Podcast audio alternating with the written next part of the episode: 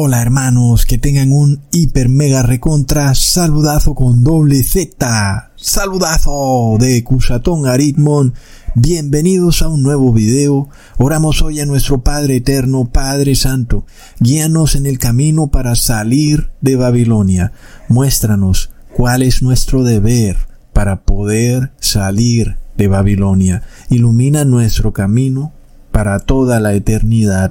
En el nombre de Jesús. Amén. En el momento en que estoy haciendo este video ha salido la noticia de que la moneda de Egipto se ha devaluado en una semana en un 25%, hermanos, y esto apenas empieza.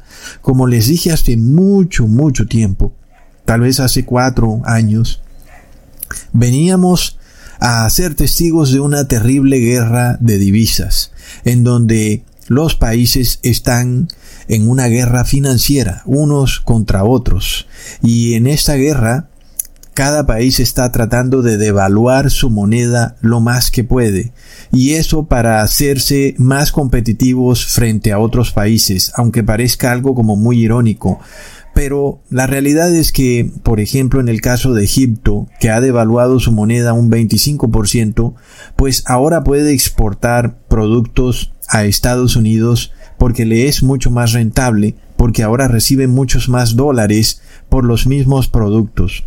Por el contrario, su población se empobrece más y más. Así que lo que se está viviendo en el mundo hoy en día es algo terrible. Y por supuesto, imagínate tú despertar sabiendo que eres un 25% más pobre de la noche a la mañana o por lo menos en el término de una semana. Y esto apenas inicia. Nosotros ya vimos que en otros países la devaluación de la moneda ha sido del 50% y en Venezuela, por ejemplo, de un 200 o 300% o tal vez mucho más. Es algo que estamos viendo y que va a llevar al colapso de todas las monedas, inclusive la del dólar. Y esto ya lo saben muchos economistas, ya están al tanto de lo que está ocurriendo y saben que esta guerra financiera que se está dando entre todas las naciones va a terminar en un terrible colapso económico en donde inclusive los bancos no van a poder entregar el dinero que tienen de sus ahorradores. Así que no sé cómo será eso, hermanos, pero bueno, cada quien que invierta lo que tenga que invertir, cada quien que compre lo que tenga que comprar, porque hermanos, cuando estas cosas empiecen a darse, realmente este sistema va a colapsar. Es un sistema que como ya hemos escuchado muchas veces, ellos lo han declarado de su propia boca, quieren reconstruir el mundo de nuevo y para eso necesitan colapsar el viejo mundo, colapsar el viejo sistema financiero para reconstruir el mundo con un nuevo sistema financiero digital en el cual ya no es dinero lo que las personas tienen, sino que reciben puntos. Y aunque le pongan un signo de dólar al lado, eso no hace que eso sea dinero, sino que siguen siendo bytes de información o en otras palabras puntos, un puntaje, en donde según tu puntaje entonces tú puedes usar esos puntos en los supermercados o para comprar algo y luego esos puntos también tienen unas condiciones en las cuales pues tienes que cuidar el medio ambiente y si estás generando mucha huella de carbono, pues pierdes esos puntos. Así que este es el nuevo mundo que se viene, un mundo de control total, como dice la película, en donde la persona será constantemente vigilada por un terrible sistema financiero controlado por supuesto por el Vaticano, por el anticristo. Y luego finalmente se dictará la orden de que no podrás comprar ni vender, aunque tal vez todo pase de forma inmediata, porque este tema se viene hablando desde hace un buen tiempo, yo se los he venido diciendo, viene este colapso financiero a nivel global, hay una guerra de divisas, la inflación es la señal clara de que esta guerra de divisas se está incrementando. Nosotros ya sabemos que esto tiene un tremendo significado profético. Sin embargo, Hemos visto también que esta situación parece retrasarse. lo cual pues nosotros tenemos que estar contentos con ello porque podemos predicar la palabra un poco más, aunque tiene como que un sabor amargo porque luego también quisiéramos que nuestro Señor Jesús venga pronto. Y sabemos que si este sistema colapsa a nivel global, eso quiere decir que la segunda venida de nuestro Señor Jesús está a las puertas. Pero ya les he advertido del terrible error de esperar a que eso ocurra para arrepentirnos totalmente de nuestros pecados, porque puede ser que todo ocurra al mismo tiempo. Puede ser que el sistema colapse y al día siguiente pasen ese decreto terrible en donde quien no reciba la marca de la bestia no podrá comprar ni vender. Así que no caigamos en ese error de porque tenemos esta claridad de ir conociendo cómo van pasando las cosas paso a paso, no nos pongamos a esperar hasta el último momento, sino que hagamos las paces con Dios.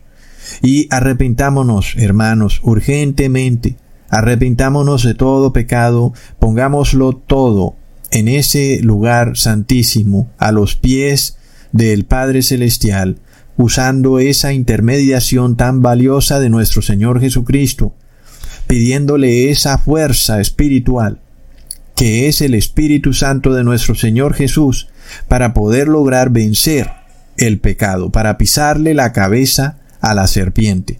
Porque hermanos, empiezan a salir estas noticias y esto trae un terrible colapso, trae un terrible problema para cada país. No olvidemos que por estas crisis económicas en el pasado se desarrollaron terribles revoluciones, como se llamaron en el pasado las primaveras árabes, y todo fue a raíz de este tipo de situaciones. Y nosotros sabemos que también este proceso de revolución es un cambio en la sociedad y puede ser que ese cambio es el que estos fanáticos religiosos buscan porque es un cambio que llevará finalmente a que las personas se arrodillen ante el anticristo. Porque el plan de ellos es hundir a la sociedad, llevarla a un límite de desastre, de colapso, de caos, que es tan terrible que las personas van a tener que aceptar e inclusive van a pedirlo que este sistema de control social chino sea impuesto en el mundo y las mismas personas lo van a solicitar debido a que van a vivir en un mundo en total caos. Literalmente el mundo que conocemos va a colapsar totalmente y lo que va a haber es ese caos que estos masones y fanáticos religiosos tanto buscan, el orden después del caos.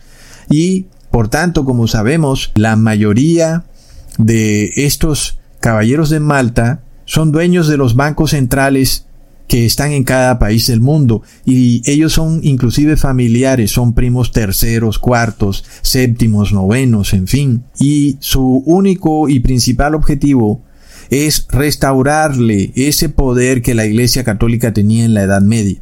Porque a la final ellos saben que si la Iglesia Católica tiene el poder, pues ellos seguirán de alguna manera ostentando ese poder que tienen.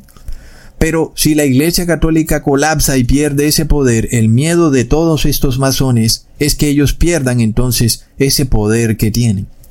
Así que, aunque de repente uno no podría entender el por qué estos masones quieren llevar a la sociedad al colapso, la realidad es que para ellos, mientras la Iglesia Católica masónica tenga el poder, ellos en su mente piensan que ellos seguirán teniendo el poder. Sin embargo, tampoco saben que serán traicionados. Plop. Entonces, hermanos, es terrible. Pero nosotros vemos que para una persona que trabaja, que gana un pequeño salario, es muy duro ver cómo de repente aquellas cosas que pensabas comprar ahora son un 25% más costosas. Y en el término de una semana es algo terrible. Y esto se viene también para todos los países de Sudamérica y para Europa y para Estados Unidos. El dólar, por supuesto, es la joya de la corona. Ese es la moneda que quieren destruir sobre todas las monedas porque es la moneda fuerte del mundo, hermanos, y es la moneda de este país que dice ser el país de la libertad. Y si quieres destruir la libertad, pues tienes que destruir esa moneda, la que respalda esa libertad. Pero ya vimos, hermanos, que la verdadera libertad que existe es la libertad en Jesús. Es la única libertad que existe, porque todas las otras libertades son un sofisma en el que el mundo ha vivido por tanto tiempo, pero que llega a su fin. Y por eso nosotros queremos recibir el Espíritu Santo de Jesús. Pero para eso tenemos que derrumbar esta doctrina trinitaria en donde la mayoría de cristianos declaran que el Espíritu Santo es un tercer Dios o una tercera persona de la Trinidad.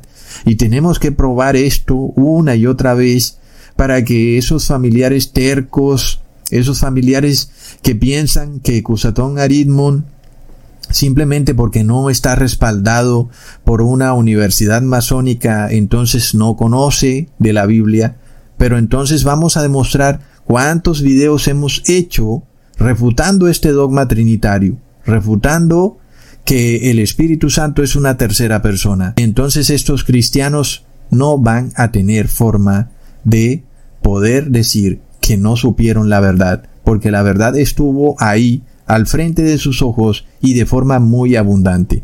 Este terrible dogma trinitario fue introducido por el imperio romano y sus poderes masónicos en el concilio de Constantinopla en el año 381 después de Cristo. Por supuesto, nunca vemos en la palabra, en los evangelios, que los apóstoles adoren a la Trinidad. Nunca, jamás. Un apóstol está diciendo, oh Santísima Trinidad, plop, es de locos, hermanos. Nunca un apóstol se persinó en la Biblia ni hizo en el nombre del Padre, del Hijo y del Espíritu Santo para orar o para lo que sea, ni nunca dijo que había que hacerse esa señal de la cruz en el cuerpo. Son todos inventos de estas religiones masónicas que han usurpado el cristianismo para usarlo como un instrumento de riqueza y de generar mucho poder sobre los seres humanos, razón por la cual muchas personas se vuelven ateas porque son astutos, se dan cuenta, hey, ¿será que tú más bien estás usando esa religión para controlarme y para ganar riqueza porque veo que eres muy rico? Y es verdad, el Papa de Roma es una persona riquísima y se dice que la Iglesia Católica es el tercer mayor poseedor de tierra en el mundo. Entonces sí, por eso muchas personas se vuelven ateas, porque no conocen la verdad. Por eso tenemos que esforzarnos tanto en de nuevo machacar y machacar este concepto, aunque lo hemos probado hasta el cansancio, de que Dios no es una Trinidad y de que el Espíritu Santo tampoco es una tercera persona. Porque desafortunadamente esto es un dogma en el cual el 99% del cristianismo está engañado. Así que nosotros empezamos viendo cómo en la Biblia al Padre se le declara como Dios y al Hijo se le declara como Señor. Es un concepto claro y es un conocimiento que nos va a dar mucho entendimiento sobre la palabra, porque vamos a entender muchas cosas que ocurrieron durante la vida de Jesús. Se nos van a abrir los ojos, pero además vamos a entender por qué el Espíritu Santo no es una tercera persona. Por lo cual entonces, hermanos, leamos en Apocalipsis, capítulo 11, versículo 15. El séptimo ángel tocó la trompeta, y hubo grandes voces en el cielo que decían, los reinos del mundo han venido a ser de nuestro Señor y de su Cristo, y Él reinará por los siglos de los siglos. Ok, hermanos, entonces, nosotros empezamos viendo que hay dos dioses, el Señor, el Padre Eterno, que muchas veces en la Biblia es descrito como Dios Altísimo, y su Hijo Jesucristo, que muchas veces en la Biblia es descrito como Señor. Sin embargo, pongamos atención, porque también al Padre Eterno se le dice Señor, y también al Hijo se le dice Señor. Sin embargo, al Espíritu Santo Jamás se le dice Señor. Jamás, hermanos. Entonces vemos que los reinos del mundo serán reducidos. ¿Para quién?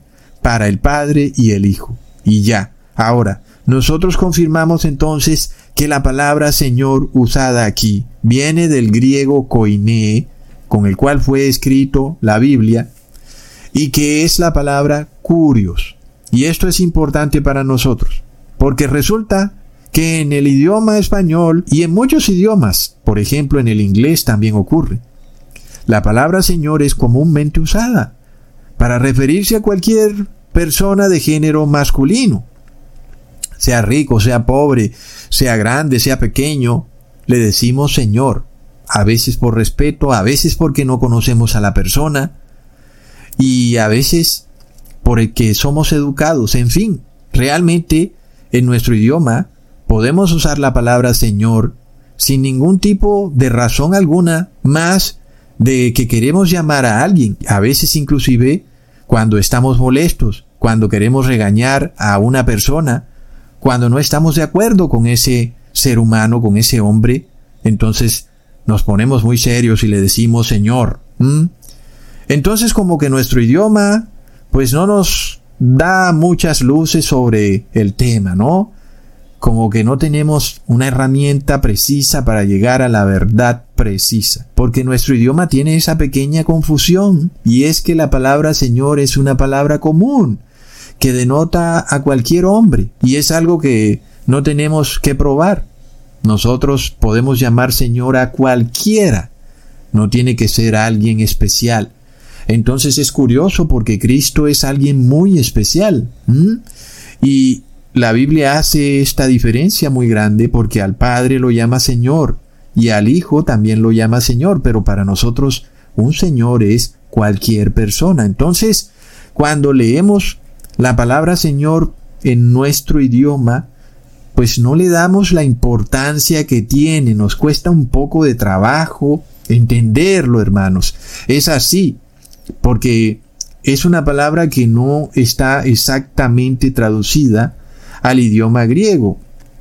No quiero decir que hay un error de traducción, pero quiero decir que nuestro idioma español, cuando usamos esta palabra Señor, tiene un significado supremamente amplio. A veces por respeto, a veces estamos molestos y a veces estamos llamando a alguien, es decir, que no le podemos encontrar un sentido específico cuando usamos la palabra Señor. Entonces, cuando miramos en el griego koiné, la palabra curios, traducida como Señor, pues entendemos que se refiere a un ser que es dueño de otro ser humano. Y aquí sí hay una terrible diferencia, porque no cualquiera es dueño de otro ser humano. En este caso, como antiguamente existía la esclavitud, podemos encontrar en la Biblia en donde un esclavo hace referencia a su Señor, porque es su dueño. Entonces, hablando de Dios, entonces entendemos el por qué se le dice Señor, porque Él es el dueño de todos los seres humanos. Sin embargo, en nuestro caso, la palabra Señor no tiene esa connotación en el caso del idioma español y también del idioma anglosajón. En ese caso nosotros le diríamos amo. Sin embargo, cuando miramos la palabra griega curios, también significa amo. Entonces, Ahí vemos lo exacta que es la palabra curios, muy diferente a la amplitud que tiene la palabra Señor, muy pero muy amplia. Y para nosotros más exactamente sería la palabra amo. Sin embargo, también esa palabra tiene como que una connotación de esclavitud. Así que la palabra curios tiene un significado mucho más preciso. Habiendo dejado eso claro, ya hemos visto en Apocalipsis que el Padre es curios, es Señor, porque es dueño de todo. Y luego, en ese mismo versículo, pues Cristo es el Hijo. Y si el Padre es curios, el Hijo también es curios, porque Jesús es la imagen del Padre. Entonces, nosotros vamos también a ver que al Espíritu Santo no se le dice curios o Señor, jamás.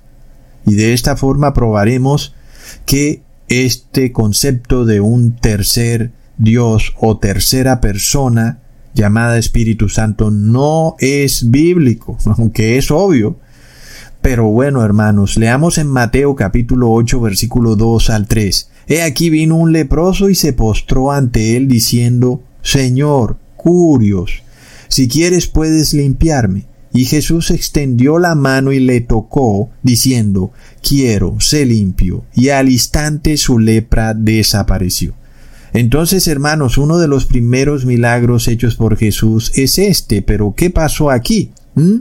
De repente un hombre leproso que era estigmatizado por la nación de Israel y que era expulsado de la ciudad. Ellos no podían ni siquiera acercarse a la ciudad y cuando un leproso quería acercarse a la ciudad, él tenía que gritar que él era leproso y que cuidado para que todo el mundo se apartara. Miremos qué horrible el estado de maldad al que había llegado la nación israelita y la ciudad de Jerusalén. Sin embargo, este leproso se acercó a Jesús audazmente y lo llamó Curios, lo llamó Señor. Es decir, el leproso reconoció que Jesús es el Hijo de Dios.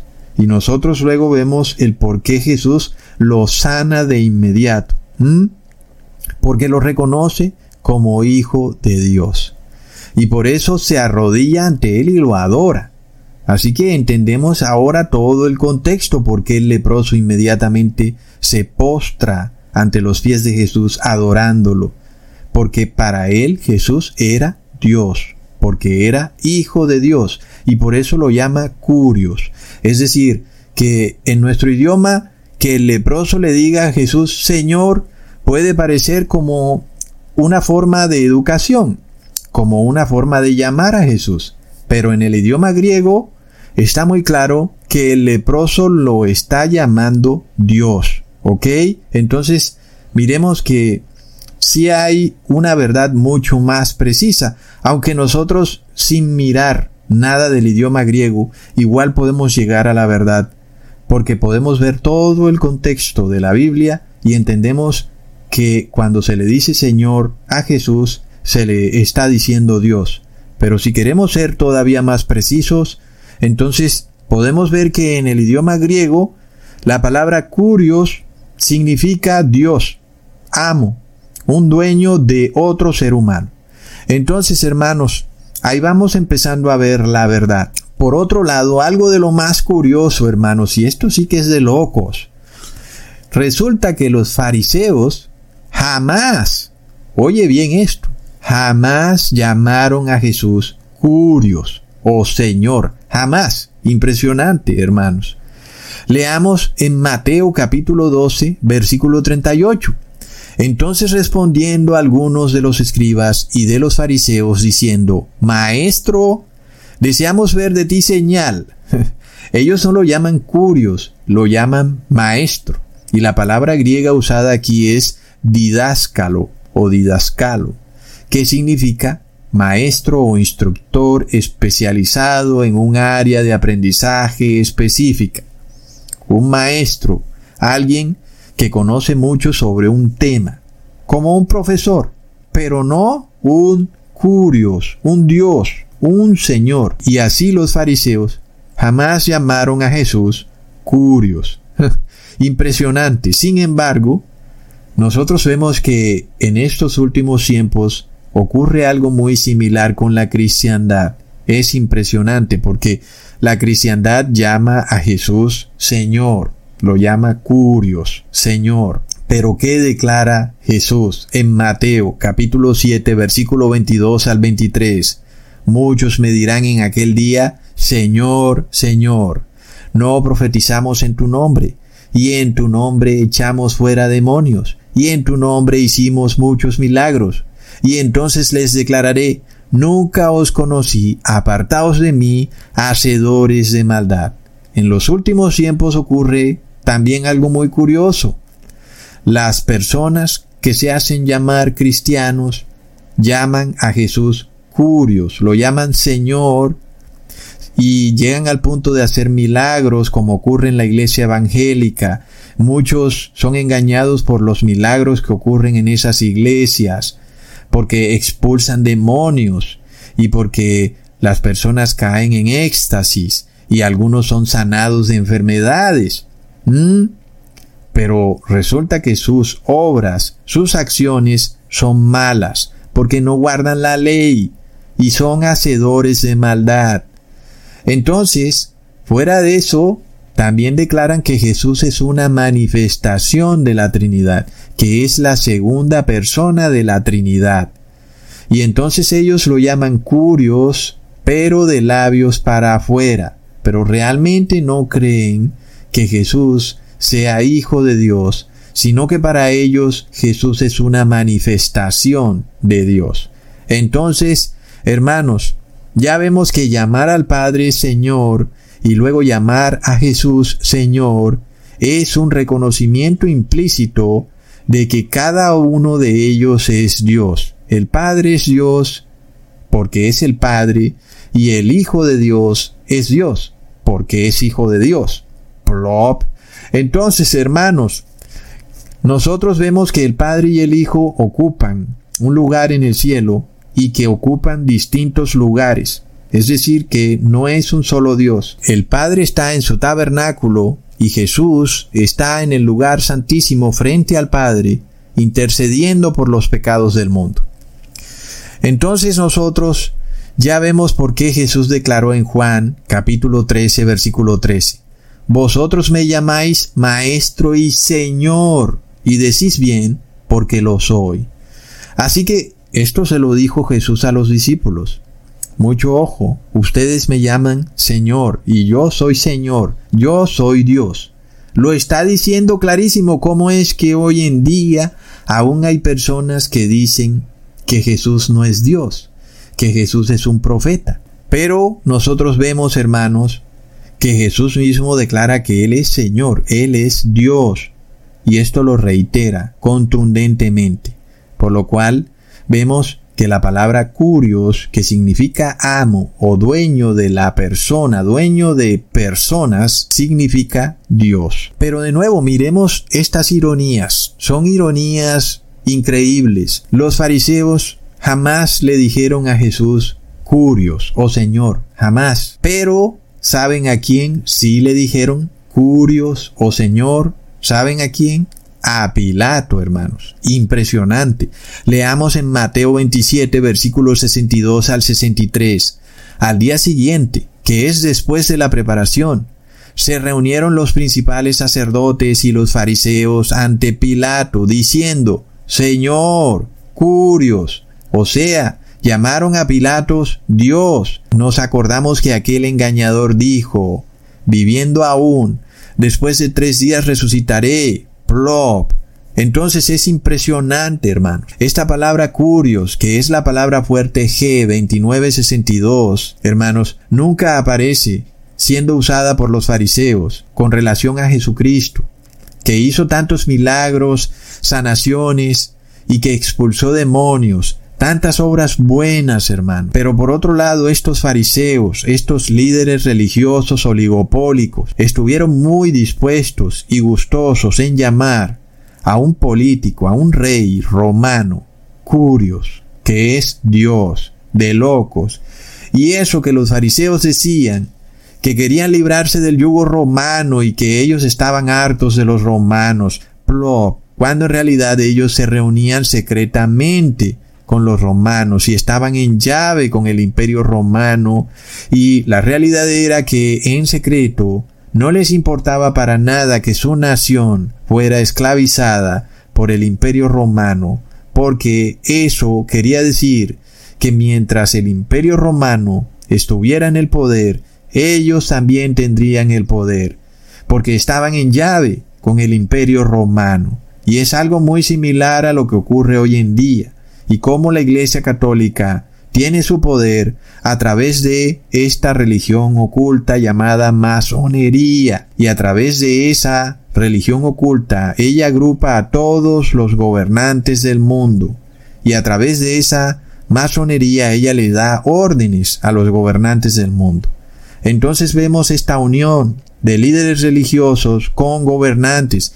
Por eso Jesús denunció esto diciendo, Dad al César lo que es del César y a Dios lo que es de Dios, estableciendo una separación tajante entre iglesia y Estado, lo que dio lugar a lo que hoy conocemos como república, una nación totalmente laica, en donde el Estado gobierna y la Iglesia predica, como debe ser, pero los masones quieren hacer colapsar todo el sistema, llevar a la sociedad a un caos. ¿Para qué? Para colapsar la república y de nuevo unir la Iglesia y el Estado, porque estos líderes religiosos no están dispuestos a llamar a Jesús Señor, sino que ellos llaman a un ser humano Señor, al Papa de Roma, y ese ser humano es al que le dicen Señor, le dicen Santo Padre, plop. Entonces esto se repite hoy en día, hermanos, y vemos cómo la mayoría de líderes religiosos de la cristiandad tienen riquezas. Muchos piensan que las han conseguido a través del diezmo, pero te engañaron. Las personas no dan diezmo como para hacerse millonaria la persona, sino que esa riqueza viene del imperio romano, de estas sociedades secretas. Y como en aquel tiempo, en esa Jerusalén en la que habitó Jesús, llamaban a Pilatos, Curios, Dios, hoy llaman a un ser humano llamado Papa Francisco, Santo Padre. Es decir, que es como si fuera Dios, Curios, Plop, de locos, recontra mega Plop. Y luego, entonces también obedecen esos ritos y dogmas que se inventó el Papa de Roma, diciendo que tienen un origen bíblico y eso es lo que predican y te inventan todas estas falsedades de que la Trinidad es bíblica y que el Espíritu Santo es un tercer Dios, un tercer curios. Pero no es así, no aparece por ningún lado en la Biblia. Lo cual quiere decir, hermanos, que te engañaron. Por otro lado, es impresionante cómo la misma Iglesia Católica reconoce que la doctrina trinitaria es un dogma, es decir, que es algo que no tiene base bíblica. Eso es un dogma. Pero aún hay pastores evangélicos declarando que sí, que la doctrina trinitaria o el dogma trinitario más bien sí tiene base bíblica, cuando los mismos creadores del dogma trinitario ya han declarado que no tiene base bíblica. Impresionante, hermanos. Y entonces vemos cómo se repite la historia. Los fariseos no estaban dispuestos a reconocer a Jesús como Hijo de Dios, pero sí querían reconocer a un gobernante, Pilatos, como Dios. Y esto se repite. Hoy los líderes religiosos no quieren reconocer que Jesús es Dios y que no es una manifestación de la Trinidad. Y, por otro lado, sí están dispuestos a reconocer que el Papa de Roma es Dios llamándolo Santo Padre. Entonces se repite todo, hermanos. Es impresionante. Sin embargo, miremos la ironía de las cosas de nuevo. Mientras aquellos mal llamados rabinos no querían reconocer que Jesús era de Dios, sí estaban dispuestos a reconocer a Pilato como Dios. Pero luego, aquí es donde viene la ironía que les iba a decir. Otra ironía más.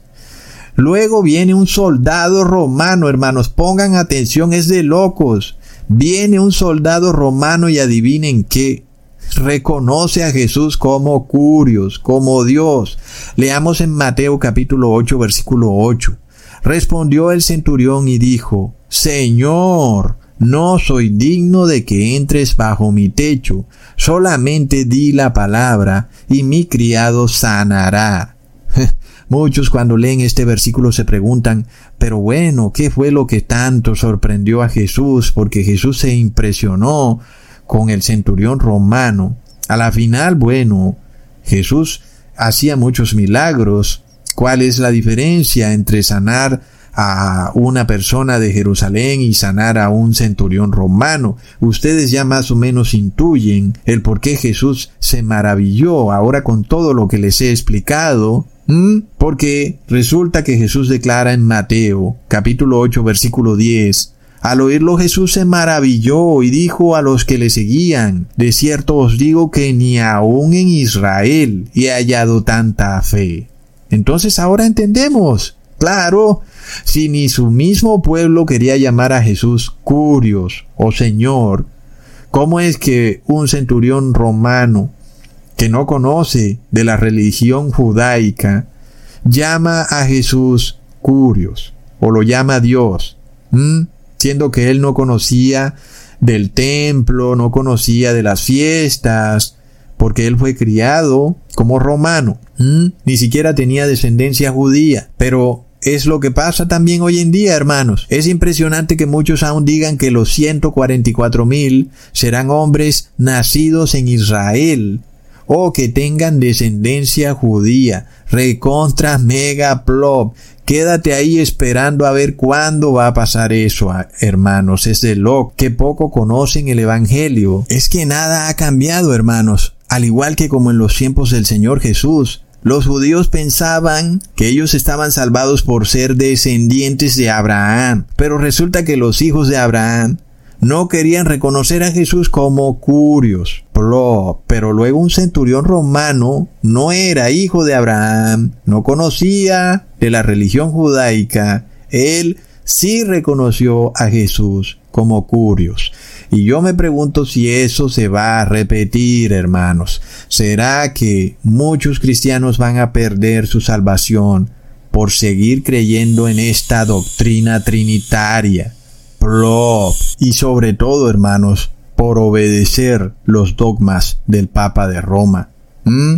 Leamos entonces en Romanos capítulo 10 versículo 9, que si confesares con tu boca que Jesús es el Señor y creyeres en tu corazón que Dios le levantó de los muertos, serás salvo. ¿Y acaso crees en tu corazón que Jesús es el Hijo literal y engendrado, unigénito de Dios? ¿O será que crees que Jesús no es más que una manifestación de Dios? Plop. ¿Acaso luego tú llamas al Papa de Roma Santo Padre? ¿O acaso tú guardas los ritos y ceremonias inventados por el Papa de Roma? La última cena, la cruz, la hostia, la Trinidad, todos inventos de aquellos que llaman al Papa de Roma Señor, pero en la Biblia no aparece. Recontra plop. Leamos en Mateo capítulo 9 versículo 27 al 28. Pasando Jesús de allí, le siguieron dos ciegos dando voces y diciendo, Ten misericordia de nosotros, hijo de David. Y llegado a la casa, vinieron a él los ciegos, y Jesús les dijo, ¿Creéis que puedo hacer esto? Ellos dijeron, Sí, Señor. Así que aquí vemos cómo los ciegos primero llaman a Jesús hijo de David como cualquier ser humano. Pero luego, cuando Jesús les pregunta, ahora sí lo reconocen como Dios. Entonces, no fue solamente un sí creo, sino que era un sí creo que tú eres el Hijo de Dios. Tremendo. Leamos en Mateo capítulo 12 versículo 8. Porque el Hijo del Hombre es Señor del día de reposo. Y muchos dicen, ahí está.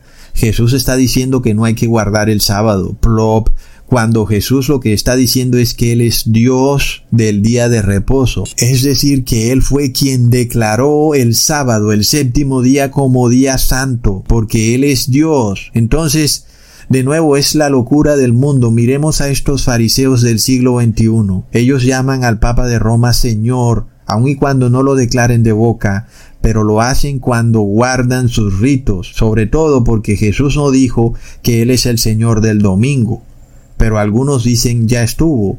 Como Jesús dijo que Él es el Señor del sábado, entonces yo no voy a guardar el sábado. Pero es de locos porque Jesús lo que está diciendo es que Él fue quien santificó el sábado. Y por supuesto, si Él fue quien lo santificó, pues eso quiere decir que el sábado permanece santo por toda la eternidad. De loco. Luego no olvidemos cuando una mujer cananea le pide socorro a Jesús, gritando, Jesús, sálvame. Pero Jesús le responde en Mateo capítulo 15 versículo 26, no está bien tomar el pan de los hijos y echarlo a los perrillos. Entonces, nosotros sabemos que los hijos representan precisamente los hijos de Abraham, la nación de Israel, y los perrillos representan las naciones circunvecinas, por ejemplo, como la nación de Canaán, que eran naciones paganas, y que tenían muchas prácticas idolátricas, inclusive prácticas sodomitas. Sin embargo, la mujer responde en Mateo capítulo 15 versículo 27, Sí, Señor, pero aún los perrillos comen de las migajas que caen de la mesa de sus amos. ¿Mm? Entonces miremos cómo ella junta dos palabras muy claves, Señor y amos. Y si miramos el griego coine original, la palabra amos en español, en griego es la misma palabra curios. Es decir, hermanos, nosotros hemos venido estudiando esto de cómo el pueblo de Israel, la mayoría no querían reconocer a Jesús como el amo del mundo, el dueño de todo, pero los paganos sí lo reconocían, declarando a Jesús como Dios, como amo, es de locos. Entonces vemos luego en Mateo capítulo 15 versículo 28 lo que Jesús le responde. Oh mujer, grande es tu fe, hágase contigo como quieres. Y su hija fue sanada desde aquella hora. Ahí empezamos a entender el por qué Jesús da estas respuestas que, según nuestro idioma, de repente decimos, bueno, pero ¿qué ha dicho esta mujer para que Jesús se maraville de tal forma? Y es lo que ocurría, que Jesús le estaba dando el pan a los hijos del reino, a los que eran descendientes de Abraham, pero ellos no querían reconocerlo como hijo de Dios, mientras que los que supuestamente no estaban llamados a ser hijos del reino, que la mujer los declara como perrillos, esos sí reconocían a Jesús como hijo de Dios, como amo. Miremos entonces, hermanos, qué increíble. Luego vemos cómo Jesús reconoce a su Padre como curios. Leamos en Mateo capítulo 11 versículo 25. En aquel tiempo respondiendo Jesús dijo, Te alabo Padre, Señor, oh curios del cielo y de la tierra, porque escondiste estas cosas de los sabios y de los entendidos, y las revelaste a los niños. Entonces la palabra que se usa aquí es la misma que les he venido hablando, curios, diciendo que el Padre es Señor que el Padre es Dios. Y por esto Jesús le declara a los fariseos en Mateo capítulo 22 versículo 41 al 44. Y estando juntos los fariseos, Jesús les preguntó diciendo, ¿Qué pensáis del Cristo? ¿De quién es hijo? Los fariseos respondieron, de David. ¿Recuerdan? Jesús, hijo de David. Pero él les dijo, pues cómo David en el Espíritu le llama Señor diciendo, Dijo el Señor a mi Señor, siéntate a mi derecha, hasta que ponga a tus enemigos por estrado de tus pies. Entendemos ahora, hermanos, cuando Jesús declara que David en el Espíritu declara, dijo el Señor a mi Señor, dijo el Padre al Hijo, dijo Dios, que es el Padre, a el Hijo, que también es Dios. Entonces, es también lo mismo, dijo el Señor al Señor, el Señor Padre al Señor Jesús, siéntate a mi derecha, dos dioses, no tres ni uno, no hay Trinidad, ni hay tres poderes en el cielo, ni hay otro ser llamado Espíritu Santo como tercera persona. Pro, es irrefutable. El Padre es Señor y el Hijo es Señor, pero el Espíritu Santo no es Señor, hermanos. Ahora miremos hasta dónde llega esto en Lucas capítulo 10 versículo 17. Volvieron los setenta con gozo diciendo, Señor, aún los demonios se nos sujetan en tu nombre. Esto es curioso, hermanos, aunque no lo tomemos tan a pecho, porque andan estos judíos mesiánicos tomándose estas cosas ya muy a pecho, porque vemos que los que exorcizaban demonios reconocían a Jesús como Hijo de Dios y declaraban que los demonios se sujetaban en el nombre de Jesús. Pero luego también habían estos judíos que no reconocían a Jesús como Señor y también querían exorcizar. Entonces por eso leemos en Hechos capítulo 19 versículo 13. Pero algunos judíos exorcistas ambulantes intentaron invocar el nombre del Señor Jesús sobre los que tenían espíritus malos, diciendo, Os conjuro por Jesús, el que predica Pablo. Así que estos judíos exorcistas intentaron invocar el nombre del Señor Jesús, pero no reconociendo que Jesús es Hijo de Dios, invocando solamente el nombre de Jesús. Pero ellos, en su corazón, no reconocían a Jesús como hijo de Dios, como Dios, hermanos. Y por eso el demonio los atacó, los desnudó y los hirió. Entonces, Luego no caigamos también en este concepto de los judíos mesiánicos en donde si no se dice una palabra entonces ya estamos perdidos. Porque recordemos, no es solo declarar algo con la boca sino creerlo con el corazón. Así que sabemos que no es solo un asunto de decir Señor, porque también podemos decir Jesús si realmente creemos que Jesús es Hijo de Dios y lo declaramos Señor. Y luego también si obedecemos las leyes de Dios, guardando sus mandamientos. Porque si no obedecemos sus leyes, entonces también lo negamos como Señor, como amo, porque el siervo obedece al amo. Y si nosotros obedecemos a Jesús y a Dios, es porque lo reconocemos como amo. Esa es la diferencia, hermanos, con el mundo, que reconocen a un ser humano, al Papa de Roma, como Señor, como Santo Padre, y por eso ellos obedecen sus ritos y sus ceremonias inservibles, y que luego las establecen leyes de Estado, y luego empiezan a perseguirte, como ya vemos que está ocurriendo con el bautismo negro, el cual ha sido declarado como este nuevo dogma religioso del siglo XXI, y si tú no lo tomas, pues ya vas a ver entonces lo que viene, te empiezan a perseguir y te declaran anatema y te declaran al nivel de un leproso, que tienen que expulsarte de la ciudad. Plop. Entonces, esto no quiere decir ahora que tenemos que pronunciar la palabra Señor en todo momento si vamos a hablar de Jesús, porque no vamos a caer en esos infantilismos. Nosotros reconocemos a Jesús como Dios de muchas maneras, sea que le digamos Señor Jesús, o sea que le digamos Jesús, pero guardamos su ley, pero si le decimos Señor Jesús y no guardamos su ley, o creemos en nuestro corazón que Jesús es una manifestación de la Trinidad, entonces de nada sirve decir Señor Jesús, porque no olvidemos que el apóstol Pablo expulsó el demonio de una mujer que tenía espíritu pitonizo, y no lo expulsó diciendo en el nombre del Señor Jesús, sino que solo dijo en el nombre de Jesús, y lo expulsó. Entonces no nos apeguemos a las letras ya a ese nivel farisei, porque por otro lado también están los judíos mesiánicos que piensan que pronunciar el nombre de Jesús en hebreo los va a salvar, y nosotros no vamos a caer en ese error. Sin embargo, luego ellos mismos creen que Jesús es el mismo Padre, y por tanto a la final son trinitarios, porque luego piensan que Jesús no es más que una manifestación del Padre. Así que a la final no creen que Jesús sea Señor, sino que creen que Jesús es el Padre. Entonces, aunque declaren con su boca que Jesús es Señor, en su corazón no lo creen, hermanos.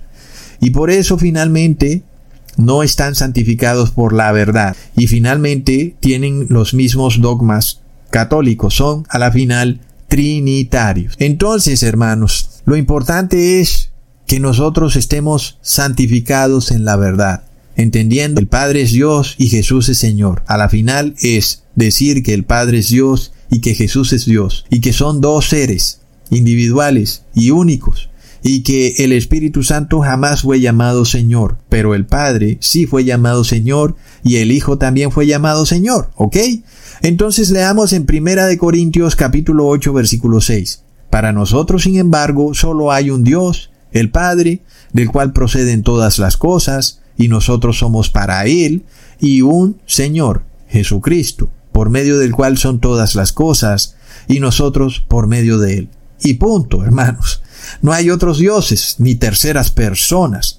Así que probado queda esto, hermanos, es obvio. Siempre que se diga en el Evangelio esta palabra curios o Señor, se hace referencia al Padre o al Hijo como amos del mundo, de los cielos y de la tierra. Ahora leamos en Hechos capítulo 5 versículo 3. Y dijo Pedro, Ananías, ¿por qué llenó Satanás tu corazón para que mintieses al Espíritu Santo y sustrajeses del precio de la heredad? En este pasaje Ananías y su esposa le mintieron a la iglesia de Cristo y luego al hacer eso le mintieron al Espíritu Santo. ¿Será que le mintieron a un tercer ser, a un tercer Dios? Mm, es lo que el mundo cristiano piensa. Mm, sin embargo, nosotros ya tenemos este tema aclarado y el apóstol Pedro también lo aclara. en los siguientes versículos, cuando leemos en el versículo 9. Y Pedro le dijo, ¿por qué convinisteis en tentar al Espíritu del Señor? Al Espíritu del amo, de Curios. He aquí a la puerta los pies de los que han sepultado a tu marido y te sacarán a ti. Y vemos que Ananías ya había muerto por mentirle al Espíritu Santo, pero luego viene la esposa de Ananías a hacer lo mismo. Pero ahora el apóstol Pedro le dice que le está mintiendo al Espíritu del Señor Jesucristo. Entonces ya sabemos, hermanos, que el Espíritu Santo es el Espíritu del Señor Jesús. Porque hay un solo Señor, Jesucristo, y un solo Dios, el Padre Celestial. Ellos son amos del cielo y de la tierra, hermanos. Está clarísimo, no hay un tercer Dios. Cuando el apóstol Pedro le dice a Ananías que mintió al Espíritu Santo, luego le aclara a su esposa que a quien le mintió fue al Espíritu del Señor, o sea, a Jesucristo. Así que hermanos, miremos cómo de nuevo se repite la historia de una forma tremenda. Los líderes religiosos actuales, por el poder, por la riqueza y el dinero, prefieren llamar a un hombre, al Papa de Roma, como Dios. Lo llaman Santo Padre. Es exactamente lo mismo. Los fariseos jamás quisieron llamar a Jesús Curios, jamás le dijeron Señor, simplemente se refirieron a Él como un profesor, pero no como un amo del cielo y de la tierra. Mm, hoy se repite esto, hermanos, y de nuevo vemos a estos líderes religiosos creer que Jesús no es más que un fantasma, una manifestación trinitaria, y no aceptar en su corazón que Él es el Hijo unigénito, engendrado de Dios, pero luego al Papa de Roma sí lo declaran Santo Padre. Es impresionante, lo declaran vicario de Cristo, es de locos hermanos. Nosotros sabemos entonces lo cerca que estamos de que finalmente se desate la persecución sobre todo el que reconozca a Jesús como Señor que lo declare como un verdadero Dios. Porque así como le ocurrió a los apóstoles, que ellos sí reconocieron a Jesús como Señor y luego fueron perseguidos por eso. Asimismo, hermanos, los que nieguen este dogma trinitario y reconozcan a Jesús como Hijo unigénito engendrado de Dios, del Padre, estos también van a ser perseguidos, hermano. Y ya sabemos que van a usar este dinero digital y van a usar este medio de control social chino para imponerlo en el mundo entero y para obligarte a recibir la marca de la bestia, el 666 o el nombre de la bestia. Es de locos, hermanos. Así que preparémonos, hagamos todo lo que es necesario hacer, porque una vez estos fanáticos religiosos tengan el control de este dinero digital, pues ellos decidirán cómo y cuándo nosotros gastaremos nuestro dinero y estaremos esclavizados. Y esto llegará a tal punto que si nosotros queremos irnos a otra ciudad, pues ese sistema digital, esa aplicación digital no va a funcionar en la otra ciudad y solo va a funcionar donde ellos quieren que nosotros estemos. Pero si queremos ir a otra ciudad, entonces allá no va a funcionar. Y así nos van a controlar. Será algo terrible, hermanos. Pero no habrá nada que hacer porque esto se va a cumplir. Y aun si tú quieres hacer algo para evitar que esto se cumpla, estarás actuando contrario a Dios, porque la profecía está ahí. El mundo va a recibir la marca, el nombre o el número de la bestia, y no va a haber nada que pueda evitarlo.